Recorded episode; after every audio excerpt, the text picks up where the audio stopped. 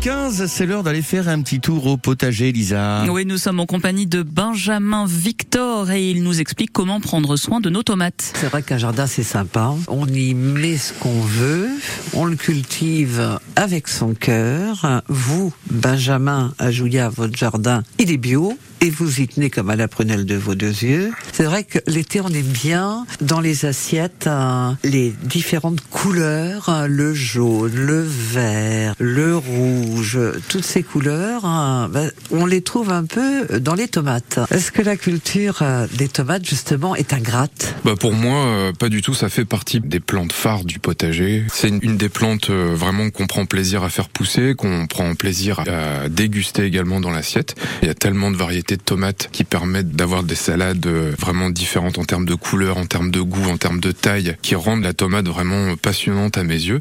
Ça demande assez peu de travail au final, en sachant qu'il y a quand même des choses à respecter pour la tomate, y compris le tutorage. En termes d'entretien de la tomate, il y a différentes écoles. Ceux qui coupent les gourmands, ceux qui ne les coupent pas, ceux qui vont tailler plus ou moins les tomates, qui vont les cultiver en intérieur ou en serre. En fonction de la saison et de l'humidité, je dirais, de l'été, il peut avoir différentes maladies euh, qui peuvent euh, gâcher, voilà, surgir et gâcher un petit peu le plaisir de cultiver les tomates. Vous pensez au mildiou là, je suis sûr. Exactement. Donc le mildiou, c'est une des bêtes noires de la tomate qui va poser problème. Euh, ça vient d'une humidité ambiante et d'une température généralement supérieure à 20 degrés.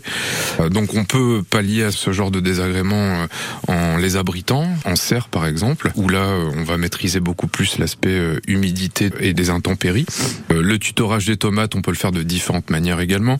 On va pouvoir euh, le faire euh, avec des fils. Si on fait ça en serre, ça permet d'enrouler le fil et de prendre soin justement de la tomate, de pas trop la contraindre avec des liens qui peuvent euh, parfois abîmer le tronc de la tomate ou justement en la blessant apporter des maladies qui peuvent être gênantes.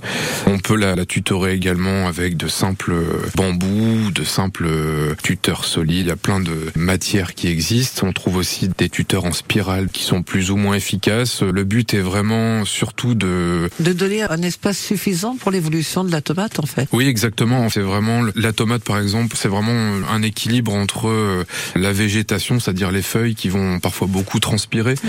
et la production de fruits. Moi il me paraît euh, intéressant par exemple d'enlever les gourmands des tomates, ça permet d'aérer un peu plus la culture, d'avoir un meilleur ensoleillement sur les fruits, une meilleure chaleur, donc un meilleur mûrissement, euh, un meilleur goût pour les tomates. Donc il y a différentes techniques, certains le font, d'autres pas. Moi en tout cas je procède de, cette manière.